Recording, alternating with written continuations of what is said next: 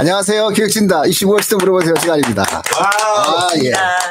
비 오는 월요일입니다. 그 눈이 와야 되는 거 아닌가요? 아, 뭐, 저 환경을 보호하고. 아, 저는 이제 그 비가 와서 다행 운전하고 오면서 다행인데, 와, 나 그래서 오늘 일찍 서들었어요. 어저께 그 특보가 막눈 네, 내린다. 맞아요. 막 네. 그래갖고, 아, 그래요? 예, 그 세종. 어쩐지 치고더라고. 나 네. 비슷하게 봤어요. 아, 그래서 내가 음. 일찍 서두른 거예요. 눈 올까봐. 음. 근데 비가 와더라고.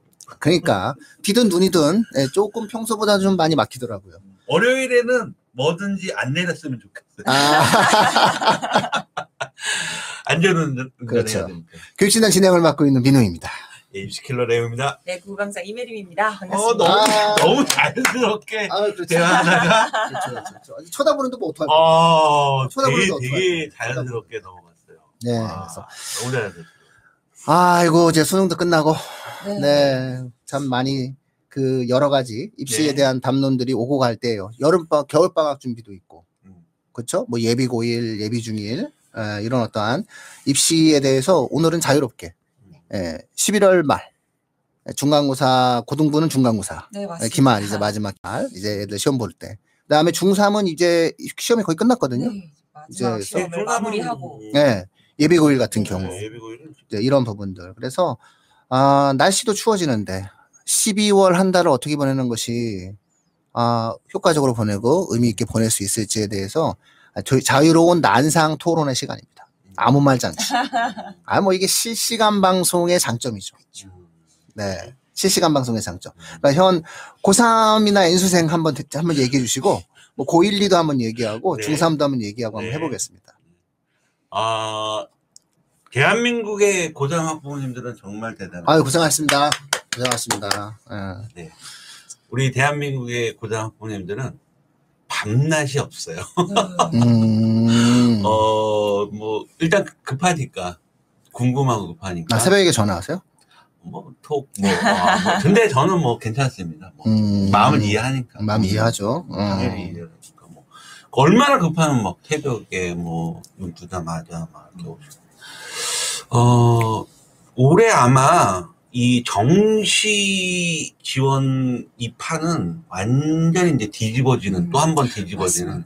네. 뭐, 당연히 잘 아시겠지만, 국어 지금, 어? 작년과 올해의 표점 차이가 어마어마하게. 어마무시하게 지금. 나고 있어요. 작년에 음. 어, 한 134점 정도 네. 만점 기준으로 네, 134점 134 지금 점이었습니다. 145까지 나오고 네. 있어요. 이게 음. 국어가 그러니까 올해 또 뒤집어지는데 또 정시 반영 비율에서 국어가 어 30%에서 아 뭐 25%에서 30% 올라가는 그런 대학들 학교들이 많아졌습니다. 아니요, 상당히 많아질 겁니다. 네. 앞으로 그냥 국어 30은 네. 거의 기본으로 인문 잡고요. 쪽에서요. 아니 더 올라갈 겁니다. 사실은 이제 현 중2부터는 아 이건 저 제가 나중에 얘기하려고 했는데 현 중2부터는 통합사탐 과탐 시대잖아요. 통합사회 통합과 아, 그러면 국어 수학의 비중이 40, 40일 겁니다. 제 예상합니다. 요거는 성지가 될 겁니다. 이 방송 3년 후에 다시 이렇게 편집해가지고 써야지. 자, 제가 미리, 미리 말씀드립니다. 현 중2서부터는 수능의 반영 비율이 국어와 수학이 40, 40으로 갈 가능성이 높다. 이렇게 제가 미리 말씀드립니다. 당연히 뭐 국어 수학 예. 쪽이 엄청나게 비율이 높아요. 그래서 전체적으로 올해서부터 네. 그 반영 비율에 있어서 고3의 반영 비율에 있어서 국어의 비중들이 일단 좀 높아지는 학교들이 많이 나타났죠. 근데 이제 고3 학생들 같은 경우는 어쨌든 수능 결과가 나온 다음에 문제니까 지금 현재로서는 표준 점수에 대한 과목 간 표준 점수가 좀 문제가 좀 되겠죠. 국어 잘 본 학생들이 올해는 많이 유리하죠. 네, 이거는 그러니까 국어가 2등급이고 수학이 1등급이에요. 그다음에 음, 이제 물리가 4등급 나왔어. 음, 이거 교차 지원 딱 각 나오지 않을까요? 그렇죠. 그죠?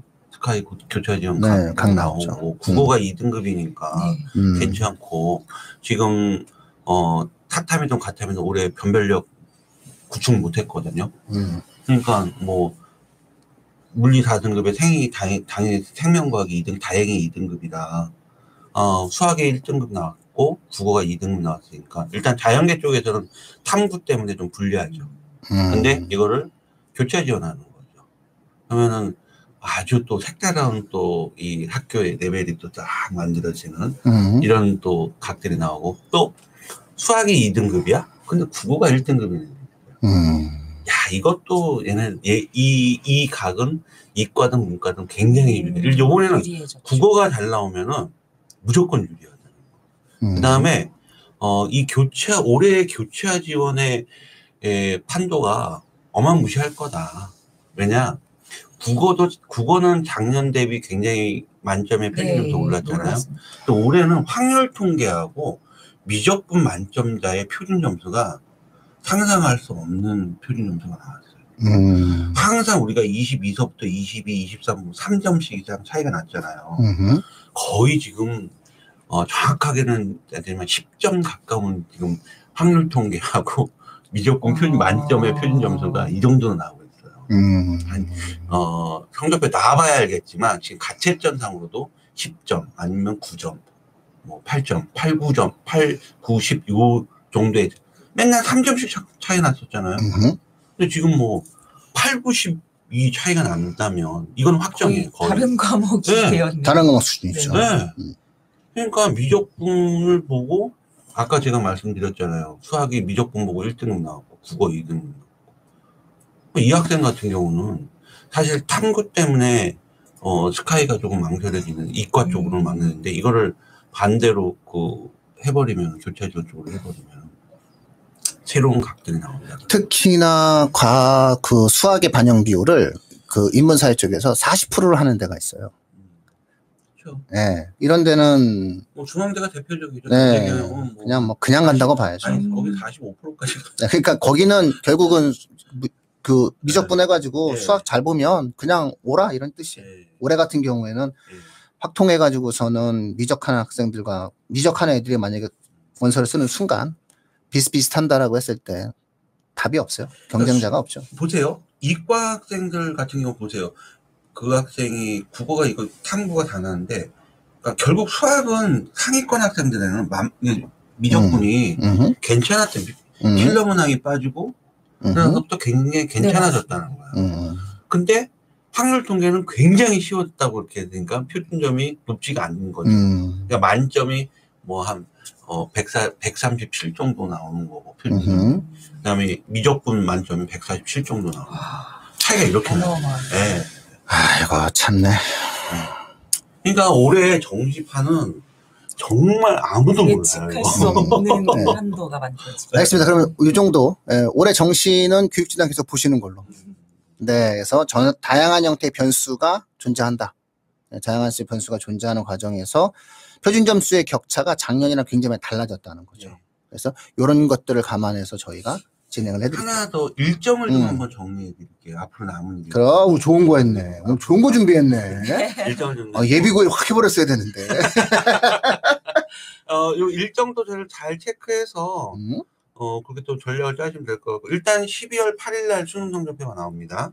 그 다음에 수시 합격, 어, 발표는 12월 15일이 수시 합격 발표가 이제 다 발표, 각 대학들 모든 대학이 다 발표가 되고요. 음흠. 그 다음에 이제 추, 추가 합격, 충원 뭐 등록 막 하잖아요. 음. 수시는 그래서 12월 29일이 딱, 어, 올해까지. 충원 올해까지 해서 등록 마감 음. 딱 12월 29일 끝. 끝. 12월 29일이면 수시는 모든 것 끝. 음. 그 다음에 정시가 1월 3일부터 6일까지 정시 원서 접수가 또 이제 진행이 되고, 그 다음에 2월, 어, 내년 2월 6일부터 이제 정시 모든 대학이 합격자 발표되고, 그 다음에 21일까지 추가 합격이든 뭐 그런 게 다 해서, 어, 2024학년도에 어, 수시 정시 모든 일정은 내년 2월 21일이면 마무리가 됩니다. 이렇게 정리.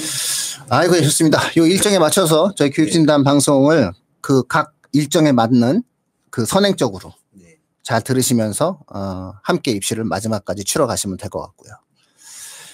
아무래도 지금 현재 고등부 학생들은 그 마지막 기말이죠. 네. 음, 가장 바쁜 시기를 보내고 있는 음. 친구들이 전부 다 고등학생일 음. 거라 생각합니다. 예비고 1도 이제 마무리를 하고 고등학생이 되기 위한 준비 과정을 하면서 굉장히 바쁜 시기고 또 고등학교를 선택하고 내가 가고 싶은 고등학교에 정말 갈 수 있을지 지망학교. 예, 네. 지망학교 지금 막 쓰고 있을 맞습니다. 때잖아요. 그래서 사실은 예비고일 특별 방송을 해도 지금 원래 예비고일 해야 돼요 지금 우리가. 근데 이제 저희가 오늘 예, 난상으로 한번 가주는 이유가 고등학교 선택에 대한 내용들을 방송에서 너무 많이 하고 또 저희도 몇 번 방송을 해봤는데 이 고등학교 선택 방송이라고 하는 것들이 개별 학생들에 맞춰서 진행을 해야 되는데 네. 이거 어머님들이 너무 헷갈려하세요. 그러니까 우리가 아유, 더 헷갈리는 것에 뭔가를 하나 더 주는 것 같은 느낌밖에 안 들어서 원래는 개별 상담을 해주는 게 제일 좋잖아요. 그래서 어쨌든 예비 고일은 지금 아마 오늘 내일 쓰죠? 그러니까 네. 1지망, 2지망, 3지망 막 쓰고 있어요 지금. 평준화 지역의 네, 경우. 예, 비평준화도 마찬가지고. 또 저희도 이제 예비고1 학부모님들을 대상으로 설명회를 계속 진행 중에 있고, 아무래도 그냥 그 1대 다 설명회보다는 저희가 조금 1대1로 좀 성- 상담을 해드리고 또 그렇게 하고 있어요. 음, 그런 부분에 있어서 좀 도움을 많이 얻으시, 얻고 계시더라고요. 또 예비 고1 학생들은 그렇게 고등학교 선택 때문에 지금 굉장히, 굉장히 비싼 시기, 비싼, 바쁜 시기를 보내고 있고요. 또 고등학교 1, 2학년 학생들은 마지막 고3이 되기 위한 예비 고2가 되기 위한 마지막 시험, 기말고사를 대비하느라 또 너무나도 바쁜 나날들을 보내고 있습니다. 음. 또 고3 수험생들 그리고 또 이번에 수능을 치른 학생들도 마지막 논술 일정까지 음. 그 논술 전형 일정까지 소화를 하느라 굉장히 조금 바쁜 시기를 보내고 있네요. 모든 고등학생 예비 고등학생들까지 제일 바쁜 시기를 지금 보내고 있지 않나 생각이 듭니다. 음. 지금 논술 전형은 거의 마무리가 되어 가고 어저께가 피, 있는 네 어저께가 맞아요. 피크. 어제 정말 많은 학교들이 이번 주에 다 치렀습니다. 오늘 치르는 학교가 이제 가천대가 오늘 치르게 되고요. 지금 이제 몇 학교가 남아있지 않은 상황이죠. 음. 그래서 이 모든 학생들에게 저는 막 기를 막 팍팍 불어 넣어주고 싶은 음. 그런 마음입니다. 네. 아유, 예. 예비고일이라 설명회 요즘 엄청 많이 했죠. 아 맞습니다. 너무 바쁘게 네? 보내셨어요. 아, 말려하지 마세요. 예. 예비고일만 나오면 지금 막 예비고일 설명회 엄청 하고 아, 돌아다니고 있는 거예요. 예비고일 예. 아까 지금 말씀드렸지만 학교 고교, 선택도 중요하지만 실질적으로 고교에 가서 이 아이가 어떻게 학습 전략을 짜고 또 어떠한 저 계획을 짜서 어, 어떻게 또 준비를 해줘야 되는 게 개별 컨설팅이라든 이런 것도 많이 하는데 제가 어, 요즘 많이 하고 있는 게 우리 그 국어 어, 미수등이라는 그 저기가 있어 진단 평가를 보면은 음, 그게 되게 잘 돼 있더라고요. 뭐 이게 분야별로 네. 합법과장문, 그다음에 문법, 그다음에 비문학, 문학 이렇게 해서 각 아이들이 어, 진단 평가를 보면은 거기다 돼. 저는 그 결과를 가지고요. 이 학생이 어떤 계열의 학생이다. 까딩도 제가 음, 음. 컨설팅 그러니까 너는 문과보다 이과 쪽에 동향이 더 강하게 갖고 있다. 그러니까 어, 본인이 어 너는 그러니까 이과 쪽이니까 너는 그 이과 쪽에서도 어, 공학보다는 의학학 계열이 더 어, 적합한 것 같다. 음흠. 어느 정도 얘기를 해주고 그러니까 이 꼭 국어의 성 그러니까 뭔가를 테스트하고 진단 평가를 한다는 건 국어의 실력을 보는 것보다는 그러니까 종합적으로 이렇게 봐서 이 아이가 합법과 작문이라든지 읽고 쓰는 부분 기초적인 부분이잖아요. 그 다음에 문법은 중학교 때 문법은 어느 정도 했느냐. 고등학교 1학년 때 내신에 전체적으로 등급을 자원하는 게 문법 네 아닙니까? 맞습니다. 문법입니다. 그러니까 그런 부분도 점검해 보는 거고. 그 다음에 이 아이가 비문학을 치면서 이 아이가 어, 어휘력이라든지 문해력이라든지 이런 어, 문장들을 읽어가면서 얼마나 어, 자기 거로 만들고 어, 해석을 할 수 있는지에 대한 부분. 그 다음에 문, 문학. 문학도 새로운 또 이 킬러 문학 없어진 데 네. 있어서 굉장히 또 중요하지 않습니까? 그래서 다양하게 이렇게 진단평가를 보면서 아이의 어떤 부족한 부분도 찾지만 이, 이 아이의 전공 적합도 찾아주는 컨설팅을 해서 찾아주는 하, 설명에만 끝난 게 아니고요. 그걸 또 다시 또 피드백 1대1로 다 해서 음. 아이들 학생들마다 어, 미리 지금 이제 전공 적합도를 찾아주는 그런 음. 시간을 보내고 있습니다. 아이고, 참네. 어, 당아리님 들어오셨죠? 어, 아마 계실 거예요. 저희가 또 오늘 같은 날에 저희 이제 청취자분들이랑 질문에 대한 응답도 해드리고 음. 좀 대화할 수 있는 음. 시간을 가지면 좋을 것 같아요. 지금 또 질문이 어머, 그래요? 있어서요. 당아리님 저기 네. 오시면 저기 좀 해주세요. 예, 저보다 출석률 좋으신 당아리님. 예. 저희 그 승진님께서 재수를 결정했는데 1월 조기 재종을 갈까요? 2월부터 정규 재종을 갈까요? 1월부터 달리면 힘들어진다고 하기도 하고 괜히 분위기 휩쓸리지 않으려면 1월부터 달려야 한다고들 하고 교육진담 선생님들의 고견을 여쭙니다. 아이고 뭐 재수를 결정하셨다니 뭐 제가 예. 일단은 그 마지막 정시까지 하셔야 된다는 거.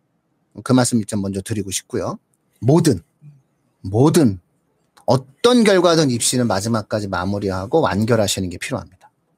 그거는 기본입니다. 그러니까 원서를 안 쓰고 재수하지 않, 않아야 합니다. 무조건 정시원서 쓰셔야 되고 무조건 정시원서 써봐야 되고 할거다 해야 됩니다. 수시도 논술 있으면 그 논술 보러 가야 되는 거고 다 해야 합니다. 이게 기본입니다. 이게 기본이고 두 번째로는 1월 개강을 하면은 지친다. 제가 이런 말씀을 드릴게요. 1년 동안 재수를 결정을 해서 공부를 하는데 지친 애가 성공할 수 있습니까? 못 하잖아요, 어차피. 재수는요, 지치지 않는 애가 성공한 겁니다. 그거 다 이야기입니다. 두려움이고. 그거를 넘어서는 10%만이 재수에서 크게 성공하는 겁니다. 주식을 하거나 코인을 하잖아요, 요즘에.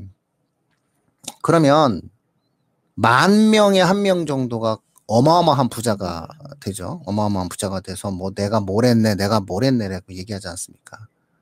근데 대부분은 자기가 갖고 있는 쌈짓돈을 다 없어집니다. 잃어버립니다.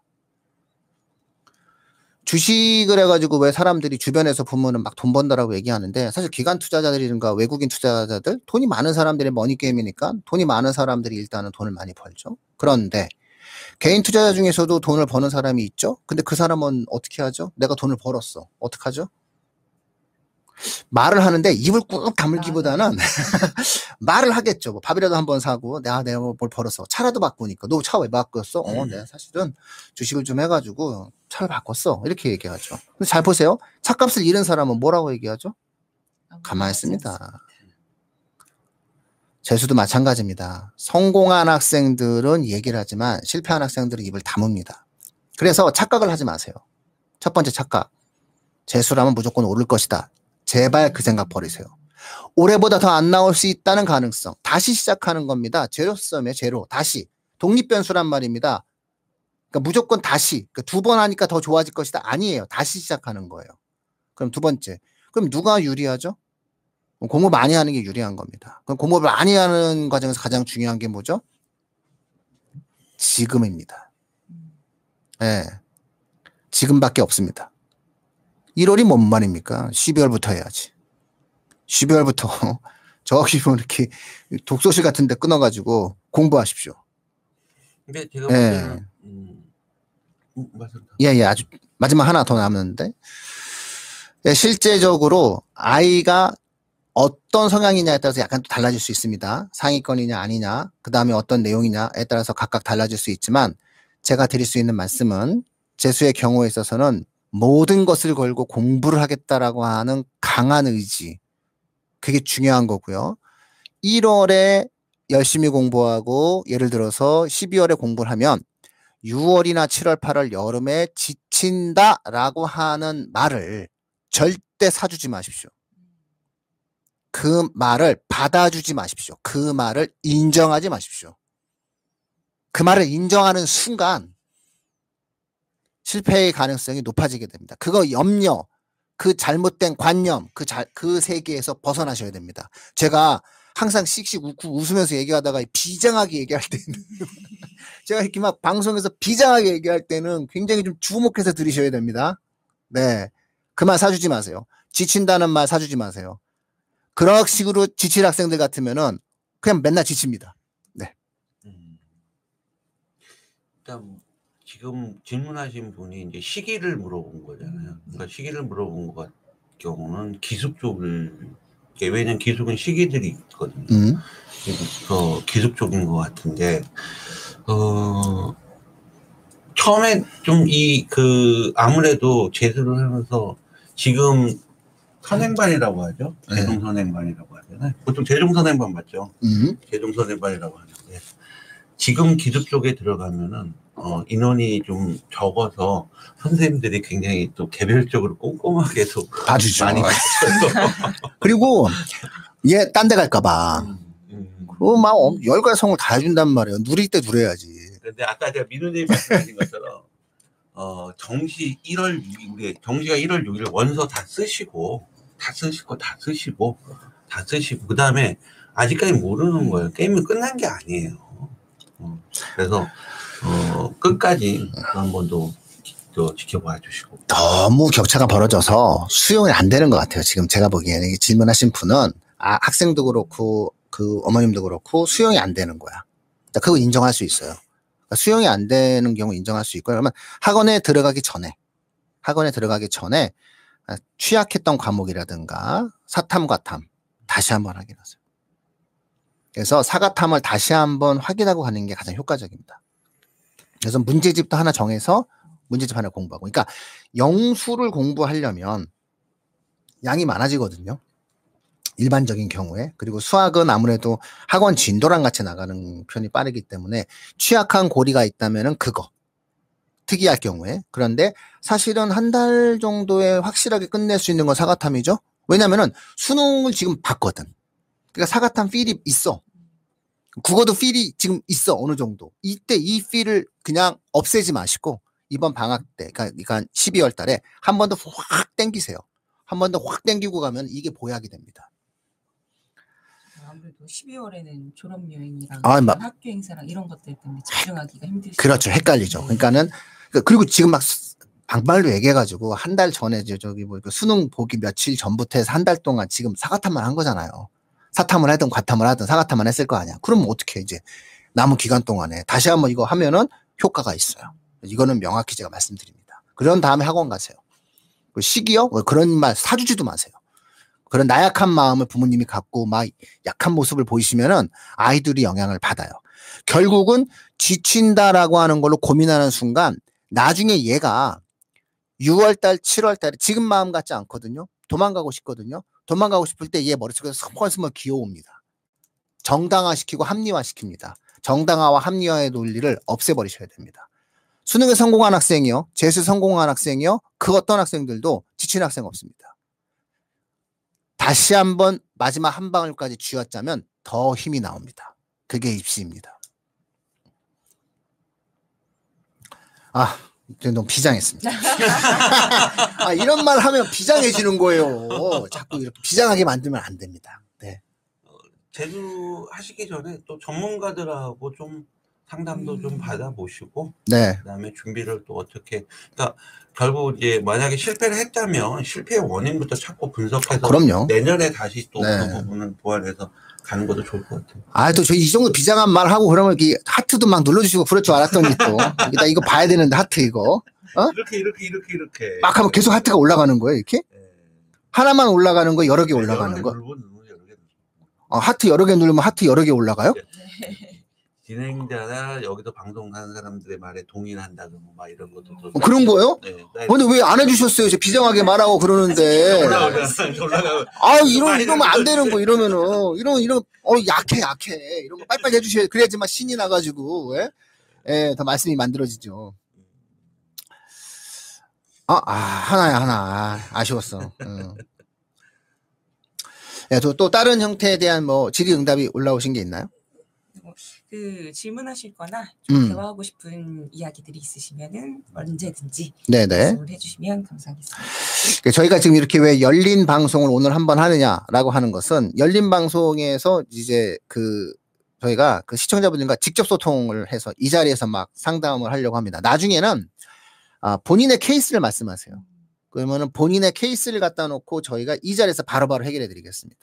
어느 순간에는 이제 매회 방송을 우리가 그렇게 할 수는 없지만 그래서 아 뭐 교육진담 상담 코너 해가지고 저희가 직접 이렇게 상담을 하고 어떤 하나의 개별적인 상담의 사례를 가지고 다양한 분들이 이런 내용을 통해서 자신의 어떠한 자녀분들과 결합시키는 이런 내용들로 같이 좀 채우고 싶어서 저희가 오늘 사실 열린 방송을 준비한 거니까 네, 편안하게 어떤 질문이든 네, 해주시면 감사하겠습니다. 그럼 그 이슈가 없는 그런 시기에는 저희가 또 미리 저희가 예고를 드려서 음, 사연이나 좀 케이스 같은 것들을 받고 또 그렇게 소통하는 시간을 갖는 음. 것도 괜찮을 것 같아요. 소통을 해야죠 우리가. 예. 그리고 요게 이제 필요한 이유가 뭐냐면은 어 입시가 보편적인 내용도 있지만 결국 이제 개별적인 입시도 있거든요. 학생 한 명 한 명. 근데 그 학생과 내 아이가 유사한 사례가 있을 수 있어요. 그리고 이제 그것과 함께 결합시켜서 같이 갈 수 있는 구조가 있겠죠. 예비고일 같은 경우가 지금 오늘서부터 시작해가지고 이제 학생들 예, 이거 계속 이제 지망학교 쓰잖아요. 네. 되게 많은 고민들 하시면서 지금 쓰고 계실 거예요. 근데 거의 이제 어느 정도는 굳어진 상태 속에서 이제 쓰고 계게 되시죠? 근데 이제 아마 지금 저희 방송 들으시는 분 중에서도 학원계에 종사하시는 분들이 많더라고요. 어, 레옹님, 네. 그, 이 우리 그 학원계 쪽에 계신 분들이 우리 방송을 되게 많이 듣고 계십니다. 아, 그러세요? 네네네. 예. 근데 어떻게 예비 고일은 어때? 요즘 전체적으로 이렇게 예. 그 학생들의 동향과 움직임이 있나요? 어, 의학학 계열이 굉장히 이제 그거를 목표로 음흠. 이제 고교를 선택하는 하는 예. 학생 학부모님이 많이 좀 두드러지고 있는 그런 상태이고 아무래도 이제 의대 정원이 이제 늘은 거가 이제 거의 뭐 계속 조정 중이지만 최소 2,800명 이상은 빠르면 내년 안 돼도 내후년에는 음, 뭐 그런, 상황들을 갖고 있으니까 아무래도 이제 의대 정원이 들면은 그 1%대 그러니까 그 1등급대에서 이제 좀 더 더 여유가 생기는 그러니까 정시 기준으로 봤을 때 그러니까 인서울에 있는 의대가 모두 1111이었는데 이제 조금 의대 정원이 들고 그다음에 어, 스카이 공대까지 다 음. 합쳤을 때 어, 좀 등급의 여유가 좀 생기고 하니까 일단 어차피 의학학 계열은 수시를 쓴다 하더라도 정시의 영향을 95% 이상 받아요. 왜냐하면 수시 종합이든 교과든 수능 체제들이 다 존재하기 때문에 그러다 보니까 아무래도 의학학 계열은 내신과 수능 두 가지를 다 준비해야 되니까 여기에 네. 적합한 고교 뭐 선택이라든지 이런 부분들에 대해서 많이들 또 상담하시고 물어보니까 하신 분이고. 그 다음에 뭐 인문계열 쪽이라고 한다면 뭐 명확하죠 외고 아니면 국제고 쪽으로 당연히. 그쪽으로 이제 지원하려는 학생들도 명확한 거고. 인문사회, 그러니까, 그러니까 솔직히 말을 하면 예비고일 학생들 학교 선택에서 저희가 자신있게 얘기해 줄 수 있는 건 예비고일 학생들 중에서 아, 인문사회 니즈가 강한 학생들은 외고 국제고가 유리하다예요. 다만 이 학생들이 어떤 특징이 있냐면 떨어지면 떨어지면 본인이 원하는 지역의 일반고를 못 간다는 리스크가 있어요. 요, 요 리스크에 대한 부분이 있기 때문에 찔러보는 건 안 됩니다. 제가 보기에는. 현 중3까지는 찔러보기는 좀 안 될 것 같고, 그냥 안 돼도 넣어본다 보다는 네. 적어도 나다 A인데, 예, 뭐 B 하나 정도 있는데, 근데 왜 우리 애가 너무 안 돼. 그러니까 우리 애가 너무 그 어학 쪽에만 있고, 수학이 너무 떨어져. 라고 하는 학생들은 선택지 없이 예, 진망을 해야 되는 상황이지만 그냥 한번 찔러볼까? 이런 경우에 있어서는 만약에 이제 지역의 일반고를 가지 못할 경우에는 좀 힘이 든 상황이 생길 수가 있겠죠. 그래서 올해까지는 국제고와 외고의 경쟁률이 눈에 띄게 상향으로 가진 않을 것이다. 폭발적 상향으로 가기는 좀 어려움이 있겠지만 그래도 어느 정도는 아, 경쟁률이 조금 올라가는 선에서 마무리되어진다라고 이제 보고 있는 상황이 그래서인 거예요. 네, 내년부터는 조금 결이 달라지겠죠. 내후년서부터 입결이 만들어지기 시작하면 달라지겠지만, 아, 명확히 우상향하긴 할 겁니다. 경쟁률이. 어, 하지만은 어, 그 정도로 드라마틱한 우상향이 올해부터 나타나기는 어려운 게 예를 들어서 집 근처에 있는 고등학교를 못 가게 되는 상황이 생기는 거예요. 근데 우리 애는 딱 히 명확하게 인문 사회라고 하는 것을 자신할 수 없- 없는 상황의 경우에 있어서는 어, 그냥 한번 넣어본다라고 하는 개념의 기준은 잡을 수가 없죠. 그래서 결국은 우리 아이의 성향의 기준이 어디냐, 의 기준점을 어떻게 잡느냐에 대한 어떠한 부분들이 아, 학부모님들의 가장 큰 고민이고, 아, 근데 이거를 방송에서 말씀 못 드려요. 제가 그냥 일반적으로 말씀을 드리면 이런 거죠. 뭐 해외 한 3년, 해외 2년 뭐 이렇게 그 상 그렇게 해가지고 주재원으로 갔다 오신 분들 대부분 예, 수학 선행을 많이 안 하셨다면 가는 방법이 좋지 않나? 뭐 이렇게 말씀드렸어요. 근데 이 아이가 만약에 거기서만 수학을 열심히 공부해가지고 뭐 이렇게 나 의대 갈 거야 이러면 또 모르거든요. 그래서 예, 저희가 아, 자신 있게 뭔가 하나 하나를 갖다가 다 말씀드릴 수는 없는 상황입니다. 저희 또그 예비고일하다 갑자기 네. 또 과탐도 질문 들어오고 아 이게 읽어주세요. 이게 좋은 거죠. 이게. 또 마침 네. 그 청취자분께서 반수하는 아들과 예비고일 딸 어머님이시라고 아. 저희가 말씀드린 딱그 음, 상황의 어머님이시죠. 음, 그리고 또 아까 말씀해주셨던 승진님이 국어를 잘 하시는 분이신가 봐요. 그래서 이번에 근데 과탐 한 과목을 사탐으로 바꾸는 걸 고려하고 있는데 생윤 쪽이 국어 실력과 일치하는지 요 질문을 또 음. 해주셨어요. 음, 25학년 때부터는 그게 이제 그 필수 과목 선택이 이제 음. 폐지된 대학들이 16개 대학이 나와 있고 음, 그, 그 수준에서 예. 국어를 잘한다고요? 국어 실력과 일치하는 질문을 하신 것 같아서 제가 생각하기에 나, 그러니까 누군가가 또 그, 그 사탐 선생님들 중에서 그 아이가 이렇게 문제를 틀리는 거는 나의 지식의 능력의 빈곤이 아니라 어, 국어, 아이가 문해력이 떨어져서 이렇게 됩니다라고 누가 얘기하신 것 같아요. 사탐 가요 선생님께서 말씀하셨을 가능성이 높아. 그런데, 아, 근본적으로 그 생윤이라든가 이런 과목들이 그 언어적인 형태의 맥락과 비슷하게 생각되어지는 것도 있을 수 있습니다. 언어의, 네. 국어 1등급이요? 언어의 로직을 갖고 있는 학생이에요. 언어의 로직을 갖고 있는 학생이니까 무슨 과목 다 선택해도 됩니다. 그러니까 국어가 언어가 1등급이다. 국어가 1등급이다라고 하는 학생은 예, 국어가 1등급인데 뭔, 뭔왜 상관이야. 질문을 올해 웬만하면 가세요. 그리고 웬만하면 올해 국어가 1등급이면 굉장히 예, 예, 예. 한번 저기 댓글 남겨주시고요. 저희가 한번 올해 웬만하면 갈 수 있도록 해보겠습니다. 내용님 그죠? 네. 예, 국어 1등급 올해 웬만하면 가시는 게 좋은데. 예, 예, 예. 굉장히 좋은 건데. 그리고 말씀을 드리면 국어가 1등급이면은 많은 학생들이 선택하는 과목을 어, 선택하셔도 전혀 상관이 없습니다. 그러니까 문해력적인 측면 속에서 사회계열 어느 과목을 선택하도 해도 이 학생은 뭐 불리함이 없다라고 생각하시면 됩니다.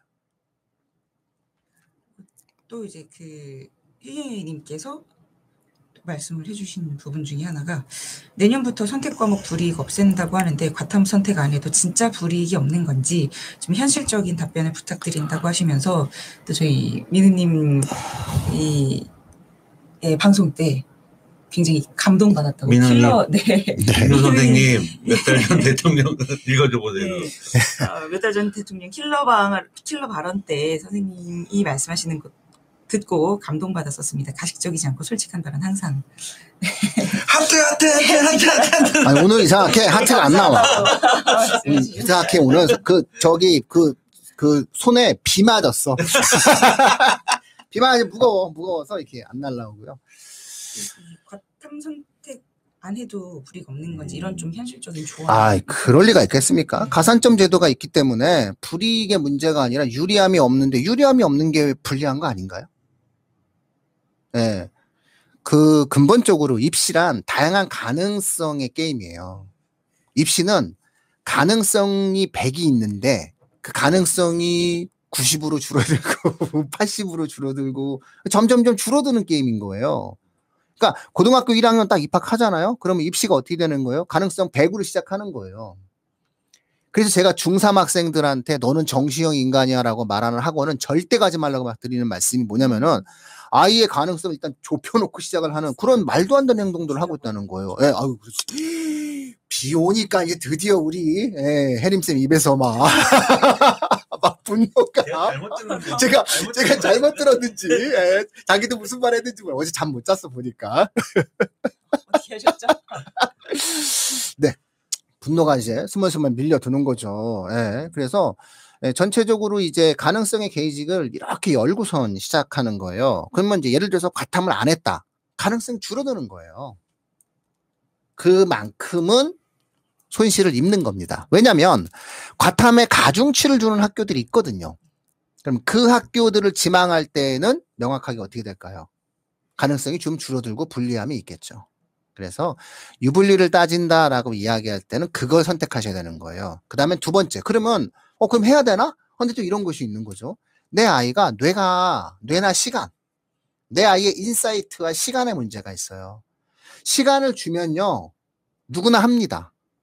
근데 시간이 없어서 못하는 거거든요. 그래서 시간과 그 다음에 내 아이의 효과성 안 되는 거거든요. 아니 피아니스트가 있고 바이올린 바이올린 하는 사람이 있고 첼로 하는 사람이 있는 거잖아요. 장한나가 음악을 굉장히 잘하고 첼리스트로 세계적인 사람이지만 어렸을 때 피아노 쳤겠, 쳤겠죠. 장한나도. 장한나 혹시 아세요? 세계적인 피, 저기 첼리스트인데 나이가 좀 많이 드신 분들은 다 아실 겁니다. 지금 방송 들으시는 분은. 그래서 그때 당시 우리가 빌 클린턴 해- 대통령 시절에 그 클린턴 앞에서 이렇게 예? 오바마 앞에서 장한나가 첼로도 치고 그랬지 않습니까? 하- 하버드 철학과도 가고 세계적인 첼리스트죠. 그 세계적인 첼리스트가 초등학교 때는 피아노 안 쳤겠어요? 쳤지요. 근데 이제 내 아이가 어디에 집중을 하느냐에 대한 역량 차이라는 거예요. 그래서 거기에 따른 효과성에 대한 문제가 있는 거거든요. 그래서 이렇게 되는 거죠. 사탐을 너무 쉽게 공부해. 사탐을 탁 보면 공부도 안 해도 얘가 등급이 나와. 근데 과탐을 공부하는 너무 시간이 오래 걸려. 음, 그럴 경우에는 따져봐야 되겠죠. 시간의 세이브가 이루어지잖아요. 그러면 여기서 만들어진 시간의 세이브와 그렇죠? 시간의 세이브와 가능성이 줄어드는 것 사이를 선택하는 거예요. 이해하셨나요? 그래서 이 내용들을 봐야 되는데 대개의 경우 어, 사탐이 조금 쉬워 보일 뿐입니다. 아, 네. 그래서 그래서 이제 이런 이런 학생들에게 이제 이런 학부모님들에게는 제가 어떤 걸 제안 드리냐면 사탐 인강을 돈을 써서 인강을 한번 사서 한번 음. 들어보는 거예요. 그래서 한 두세 번 들어봤을 때, 두세 번 들어봤을 때 잘 먹힌다. 귀가 잘 들린다. 걸리는 게 없다. 목에 걸리는 게 없다. 그래서 전혀 이해가 안 되는 게 아니라 머릿속에서 그려진다라고 하면 3등급입니다. 3등급 보장으로 시작하는 겁니다. 여기서부터 시작하는 거거든요, 게임을. 그러니까 일단 한번 실제 하는 것을 부딪혀 보는 것을 권합니다. 그러니까는 과탐이 어렵다라고 생각하지 마시고요. 사탐이 쉽다라고 하는 것을 먼저 증명하세요. 그래서 살짝 먼저 해보시기를 권해드립니다. 한 하루 이틀 정도의 시간은 투자할 만한 가치가 있습니다. 이분이 이분은 네. 이걸 먼저 읽어주세요. 그 수, 수학은 1, 3등급 오가고 있고 국어는 5, 6, 화학은 4, 5, 나머지 탐구는 물리를 했다가 바꾸는 걸 생각하고 있다고 하고요. 내년부터는 네, 그 선택과 이 불이익을 없애는 거 맞나요? 이- 이 부분에 대해서는 저희가 또 말씀을 드렸고 이 성적 상태에서 어떤 방법으로 공부 계획을 잡아야 될까 이런 부분에 대해서도 질문을 해주셨어요.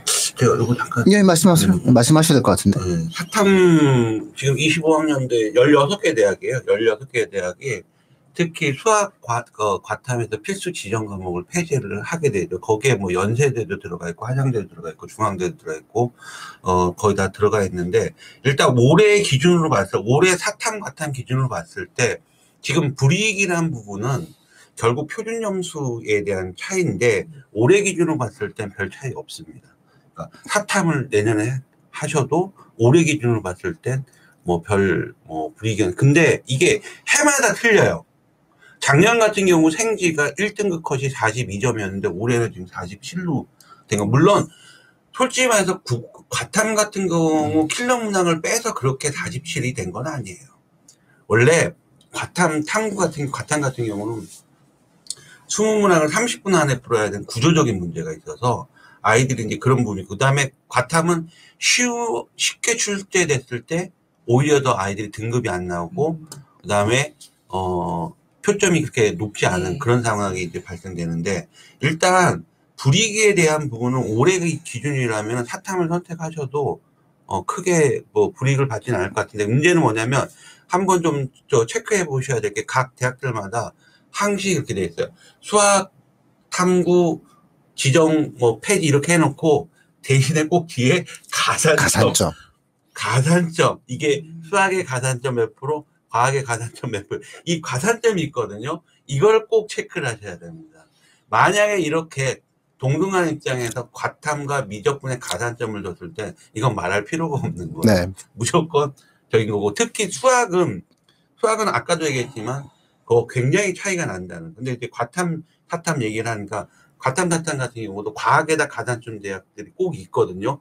그러니까 그거를 꼭 체크를 해보시고 어, 준비하시는 것도 음. 어, 그 싶어요. 부자한테 손을 하나 더 얹어주잖아요. 그럼 이게 확 무거워지는 거예요. 저울에서. 팽팽하게 좀 줄다리기 하는데 갑자기 여기에 힘을 살짝만 줘도 확 쏠리거든요. 그래서 가능성의 문제로 접근하셔야 되니까는 사탐과 가탐의 문제는 그냥 한번 부- 일단 실제 하는 내용을 부딪혀 보세요. 막연하게 생각하기 때문에 쉬워 보이는 게 아닌가? 이런 생각이 듭니다. 그러니까 만만해 보이는 개념으로 접근하시면 안 되는 거고요. 또 하나는 지금 현재 지금 국어가 5? 국어가 5라면 사실 사과탕 고민하시기보다는 국어 성적을 올리기 위한 특단의 조치를 먼저 취하시고 먼저 고민하시는 과정들이 어, 시급하다라고 볼 수 있고요. 언어적 문해력을 과학보다는 사회가 많이 보잖아요. 사탐이. 그래서 좀 논리 모순이 좀 만들어지는 게 아닌가 싶은데요. 왜냐하면 아무래도 언어적 문해력이 있는 학생들이 유리한 게 사회거든요. 과학보다는. 과학은 지식적 측면 속에서의 증명성을 바탕으로 하는 거지만 사회는 논리적 추론이 전제가 되어 있는 거거든요. 과학성 자체가 달라요.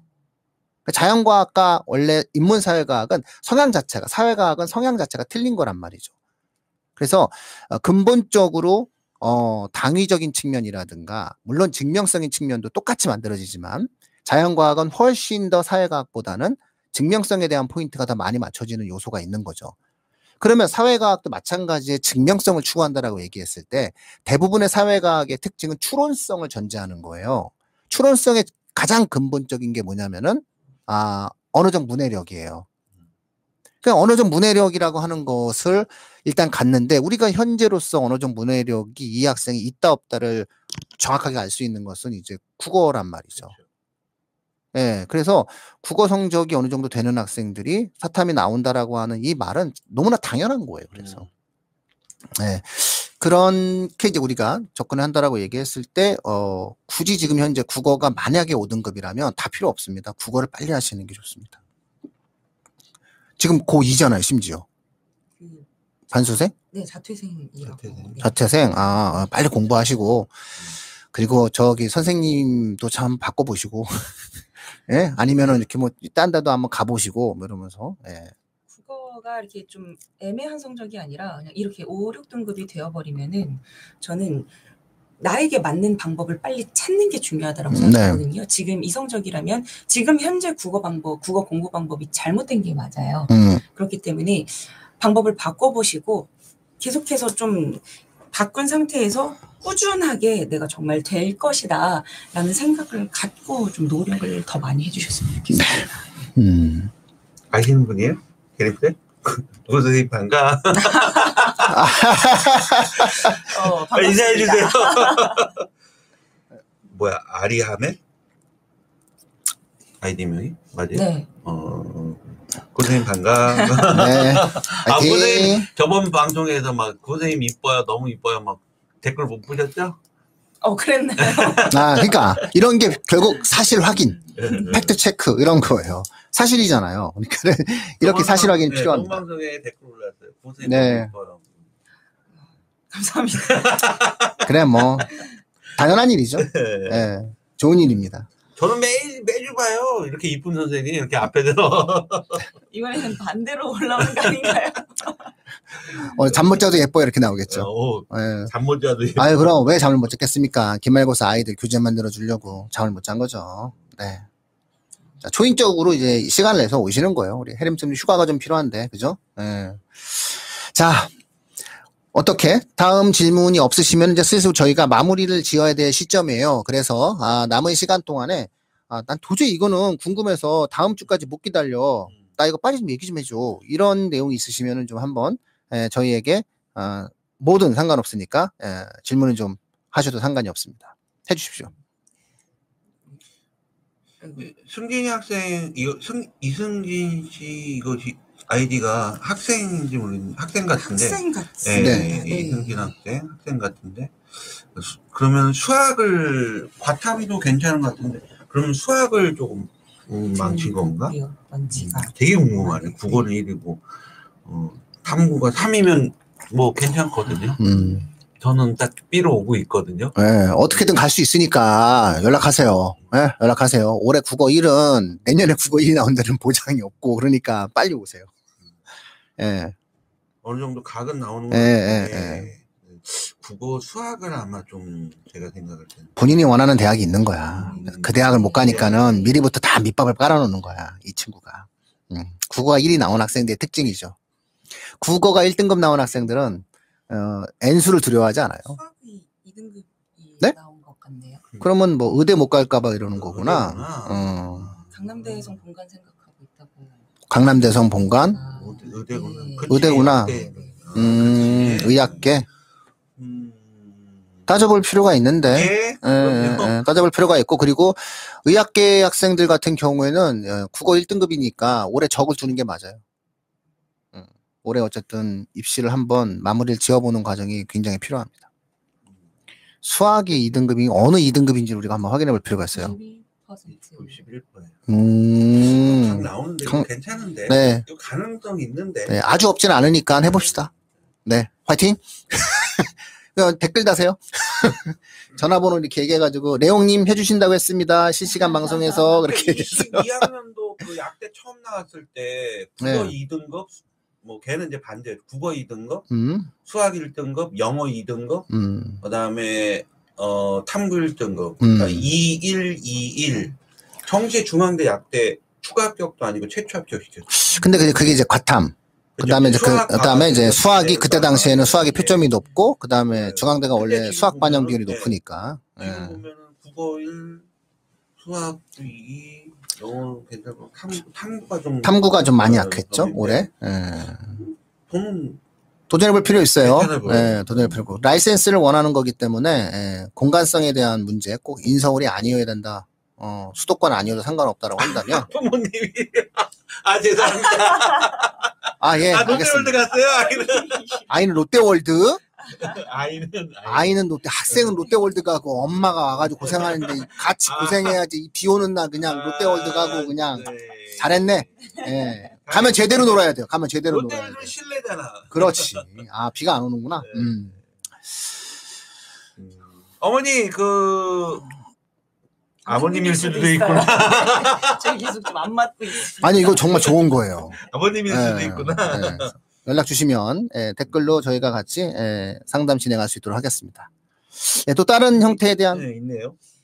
이제 국어와 관련된 질문 해주셨는데 예비 고3이시고요. 음, 국어 선택 과목 언매 화작을 고민하고 계시, 계신 상태예요. 언매를 2학년에 했고 화작을 3학년 1학기에서 하고 모고에서는 언매만 틀리는 아이라고 합니다. 언매가 좋을까요? 화, 그, 유리한 게 언매 같은데 아 근데 언매를 너무 힘들어해서 고민이라고. 자연계 학생인지 인문계 학생인지 한번 물어보시고 나눠서 얘기해 주셔야 될 것 같은데.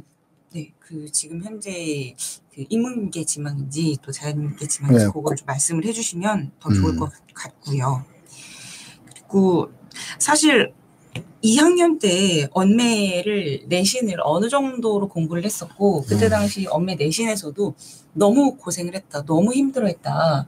그렇다고 한다면 그때 내신 성적도 조금 뭐 좋지 않았고 그렇다고 한다면은 저는 굳이 언매를 어 고집할 이유가 사실은 지금은 없어요. 제가 지난번에 언매랑 화작과 관련해서 수능 전에 말씀드렸던 것도 격차가 계속 좁아지고 있다. 그리고 실제로 그거에 대한 예측도 일치했었잖아요. 2점 원점수가 2점 차이가 납니다. 1등급 컷이 모든 등급이 전부 다 2점 차이가 나는 상황이에요. 근데 이번 그 문법이 이번 시험도 그랬었고 앞으로도 계속해서 점점 어려워질 거거든요. 이 문법이 그냥 문법을 열심히 공부해가지고 문제를 많이 풀어서 되는 게 아니라 그 정말 A부터 Z까지 모든 문법 지식을 총망라한 상태에서 어떤 문제가 나왔을 때 그걸 적용해 가면서 어떤 지식과 어떤 지식을 결합해야지까지를 요구하는 게 현재 수능 문법입니다. 그래서 만약에 학생이 내신이 2등급이 나왔으면은 그러면 언어를 해야죠. 떠고 하시는 게 맞을 것 같아요. 아마도 그런 것 같네요. 1등급을 자꾸 1등급이나 아주 최고점을 원하시는 상황인 것 같아요. 그죠?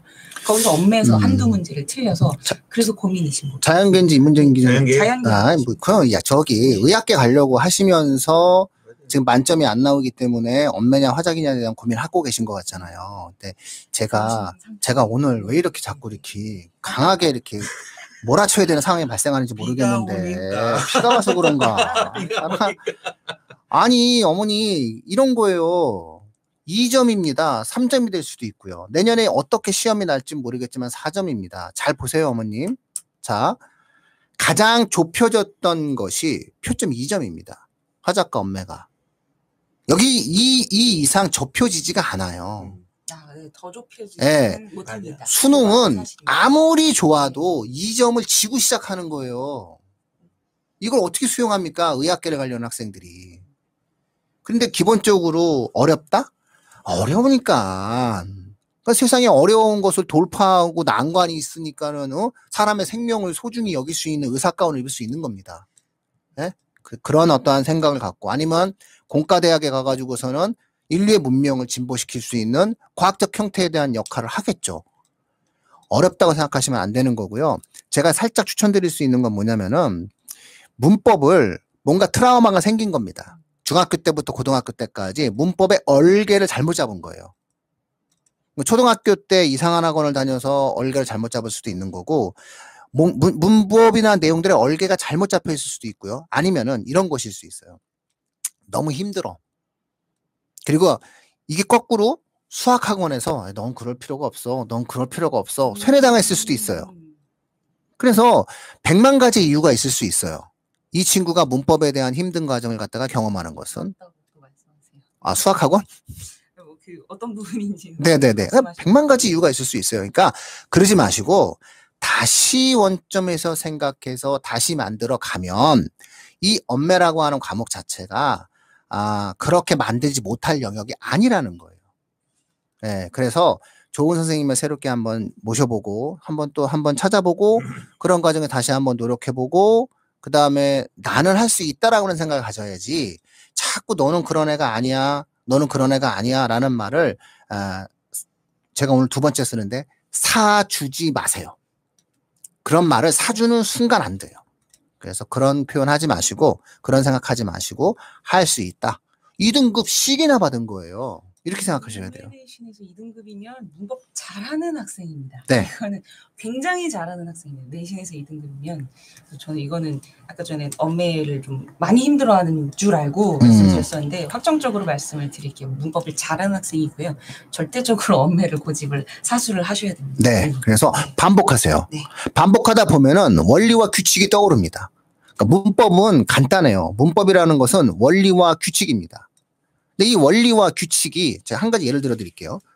그 레용님, 네. 그 오렌지 주스 좋아하세요? 아니면은 딸기 주스 좋아하세요? 오렌지 주스.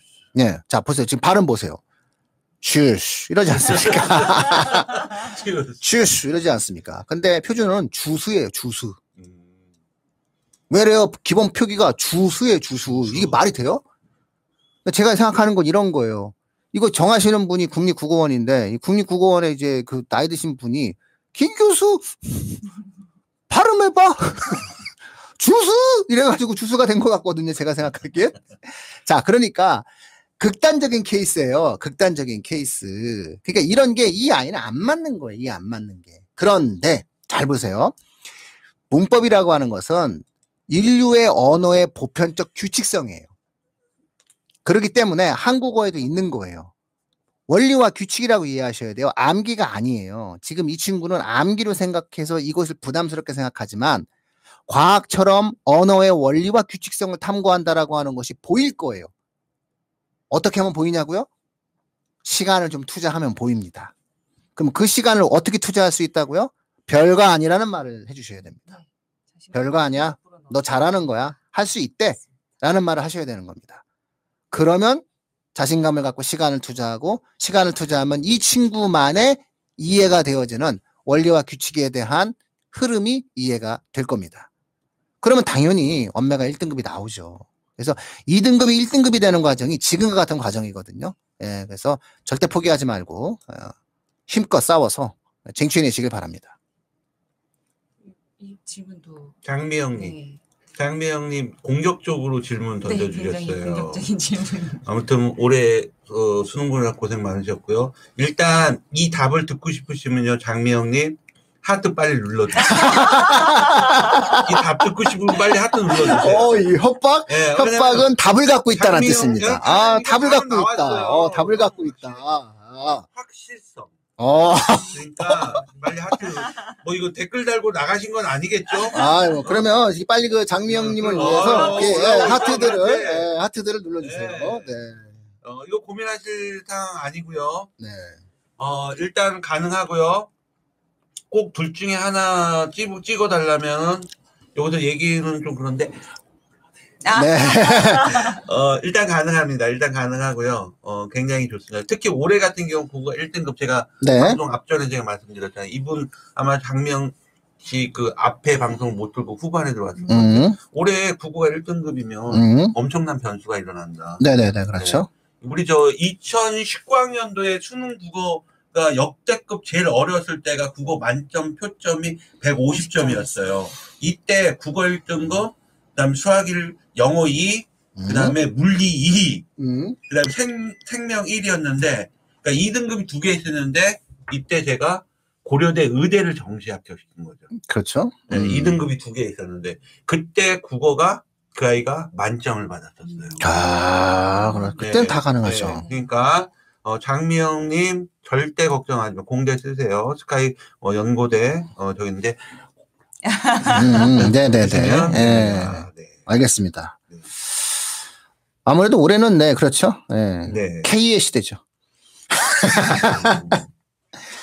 아까 뭐 가천대 논술 또 하나 있었는데 네, 내일 오후에 가천대 수리 논술 보러 가는데 음. 지금 무엇을 하면 좋을까요? 수업 미적 3등급 나오다 이라고. 아, 이거 논술에 대해서는 제가 약속드렸던 대로 그 기본 영상을 찍었어요. 근데 뭐 도움은 그렇게 큰 대, 수리 논술에 관련된 직접적 도움은 되지 않지만, 아, 아, 논술이 아니라 면접. 아, 면접에 대한 내용을 찍었는데, 미적 3등급이면 이제 네. 합격인데요. 네. 그냥 가서 편하게 보고 오시면 될 것 같은데요. 보시면 돼요. 기본 네. 실력 가지고 그냥 편하게 네, 보시면 네. 뭐 합격입니다. 네. 네. 뭐, 그 어렵게 생각하고 예, 마, 예, 마세요. 예. 예. 뭐 수학 미적을 3등급 나왔으면 음. 가천대 수리 논술은요. 예. 논술 형태가 일반적인 저기하고 틀려요. 네, 가천대는. 음. 내가 아는 게 나온다고 생각하고 그냥 오세요. 실력을 딱 음. 보는 거기 때문에 음. 뭐 가천대 3등급이면은 뭐 합, 저는 축- 벌써 미리 축하드립니다. 네네네. 합격하셨습니다라고. 말씀드립니다. 저 이제 마지막 마무리 지어야 될 것 같아갖고, 지난번에 뭐 약속해 주셨잖아요. 그 하트 받으면서 제가 면접 영상 찍는다고. 그래가지고, 면접 영상 찍었어요. 근데 이게, 아, 이거 기본 영상만 찍었어요. 아주 기초. 그러니까는 빙산의 맨 꼭지점, 큰벨 정도의 맨 꼭지점만 찍었거든요. 그래서 시간이 조금 더 있으면 학교별 면접에 관련돼서 조금 더 찍어드리고 싶거든요. 그런데 일단은 한 10분, 20분 정도 가장 엑기스만 한번 찍은 부분이 있으니까 반복해서 학생들과 함께 이 면접에 대해서 꼭 궁금하신 분들이 있으면은 그거 한번 확인하고 그 다음에 이제 학원이나 이런 부분들에 가서 좀 준비하실 수 있으면 준비하고 학교별 면접은 더 디테일하거든요. 거의 강의적 형태에 대한 영상이기 때문에 그 강의적 형태 영상도 시간이 만약에 주어지는 상황이 생기면은 바로 다시 또 찍어서 올리도록 하겠습니다. 반포에 사시는구나. 음. 마지막 좀 질문 네. 정리하면서 네. 마무리를 해보면 예. 좋겠습니다.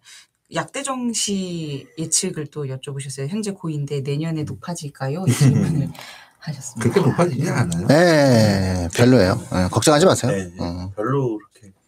어쨌든 의대 정원을 늘려가는 추세가 내년에, 만들어지니까. 예, 늘려난다면 네. 네. 오히려 좀 여유가 생길 수 있는 거예요. 그리고 인구에 대한 문제도 있고, 그다음에 올해 역대급 재수의 학생들이 늘어났기 때문에 올해 상당 부분 N수생이 소화됩니다. 네. 과탐 준비 좀 잘 해주셨으면 좋겠어요. 지금 반포에 사시는데 반포에 그 펜타스 과학학원 있거든요. 아는 사람 막 소개해 주시는 거예요? 아는 아니, 사람? 아, 근데 믿을만 하니까. 아, 동, 어, 동균, 펜타스, 강동균 어, 원장님한테 가시라. 강동균 대표님한테 그 원장님한테 가서 음흠. 어 저기 저 교육진담에서 왔다. TV 아저 저, 그분 거기 학원 과탐 선생님들 굉장히 굉장히 괜찮거든요. 음, 어떻게 책임지고 다꼭 음. 아마 좋은 등급 만들어 주실 거예요. 네. 반포의 그 펜타스 과학학원 네. 터미널 앞에 있습니다. 제가 이렇게까지 적극적으로 얘기를 해주네요. 아이고, 그럼 뭐 우리 강동균 원장님께서 뭐 우리 내용님을 위해서 또 뭔가 또 해주시겠죠. 예. 네. 그래서 그 실제 가가지고 한번 상담 네. 한번 받아보시고 반포가 이렇게 쪼개쪼개진 학원들이 많잖아요. 그 네. 앞에 예, 그래서 그게 학원의 어떤 특징들이니까 잘 활용하시면 될 것 같습니다. 고등부는 아무래도 내 주변에 있는 사교육기관을 어떻게 활용하느냐도 상당한 영향이 되거든요. 그래서 그런 것들도 만약에 필요하시다고 한다면은 예, 댓글에 나중에 예, 달아주시면은 저희가 그런 부분들에 대한 대답도 해드리겠습니다. 오늘 보니까 저희가 뭐 한 달에 한 번 정도 뭐 꼭 월요일이 아니어도 네. 그치? 네. 우리가 꼭 월요일이 아니어도 뭐 이 방송을 뭐 한 수요일이나 이렇게 해가지고 예, 뭐 교육진담 뭐 상담 상담소를 예, 상담소 해가지고서는 저희가 실시간 상담소 해가지고서는 한 번쯤 해도 되지 않을까? 뭐 이런 생각이 드네요. 하는 것도 괜찮아요. 예, 밤에 한번 저희가 한번 해보겠습니다. 그래서 다양한 분들과 함께 예, 실시간 방송으로 예, 상담해드리는 그런 시간을 가질 수 있도록 해보겠습니다. 자, 비 오는 월요일입니다. 조심하십시오. 네, 건강하십시오. 올해 많이 요번 주에 얘기 많이 못했던 예비고일 다음 주 계속 이어서 좀. 아, 그럼요. 네. 예비 고일은 다음 주죠. 네. 예, 다음 주. 그 다음에 좀 있으면 이제 특목고 원서랑 이제 결합되거든요. 네. 아무래도 그 일지망을 쓰는 거는 네, 네. 상황이고, 예, 최종적으로 뭔가에 대한 어떤 고민들을 해야 되는 시점이 좀 있으니까. 그래서 이런 부분들에 대해서 저희가 같이 예, 다시 한번 논의를 하는 시간을 가질 수 있도록 하겠습니다. 예, 마치도록 하겠습니다. 고맙습니다. 고맙습니다.